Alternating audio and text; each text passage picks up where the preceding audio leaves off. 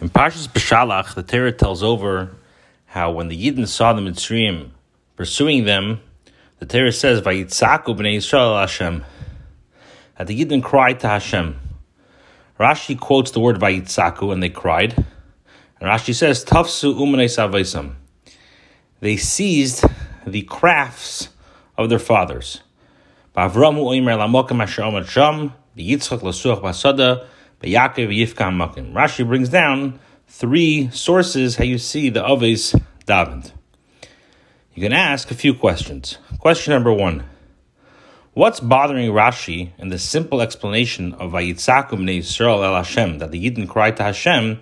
Why does Rashi have to b'chalal look for a reason why they cried to Hashem? It should be self-understood that the Yidden were in Tzara, the Mitzrayim were pursuing them, so they cried to Hashem. Question number two is why does Rashi bring down psukim that just allude to the Aves davening? You have very, very clear psukim in the Torah, how it says clearly how the Aves davened. You see how Avram Binu davened for Sedom, Yitzchak davened for a child, and Yaakov davened when he was facing Esav, Hatzileni Nom Yad Achim Yad Esav.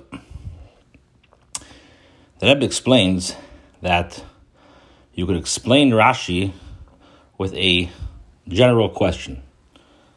Why did the Yidden Bechlal cry to Hashem? The Abishter already com- promised the Yidden that they're going to come to Eretz Yisrael. If the Yidden believed in Hashem, so why are they davening? And if they didn't believe in the Haftacha of Hashem and the promise of Hashem, so why are they davening? And therefore Rashi says, Vayitzaku over here means Tafsu umanes avesam. What does the word umanes mean? Umanes means a malacha that a person does constantly, not a one-time thing, but rather a craft that a person constantly is doing. This umanes, the Yidden learned from the Aves, and the Aves imbued and ingrained in every single Yid to have a second nature that he davens. According to this, you could explain why Rashi doesn't bring down from Beferish Psukim how the Avis davened, because over here we're not talking about Vayitzaku that they cried out because they were in Tzara.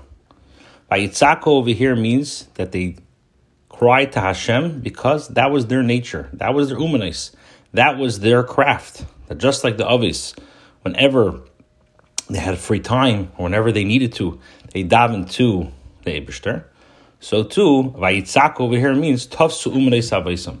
And therefore Rashi doesn't bring down psukim, which speak in specific que- uh, cases how when the Avis were in a tzara, they davened Hashem, but rather Rashi brings down the psukim which allude to the tefillah because that's telling us that the Avis, just like the Avis, davened whenever they had a free time, whenever they needed to, so too when the Yidden were being pursued by the Mitzrayim, Vayitzaku Tofsu Umarei And that's a lesson in our day to day life that every Yid, in essence, has a umana, has this emuna in Vayitzaku b'nei Yisrael Hashem.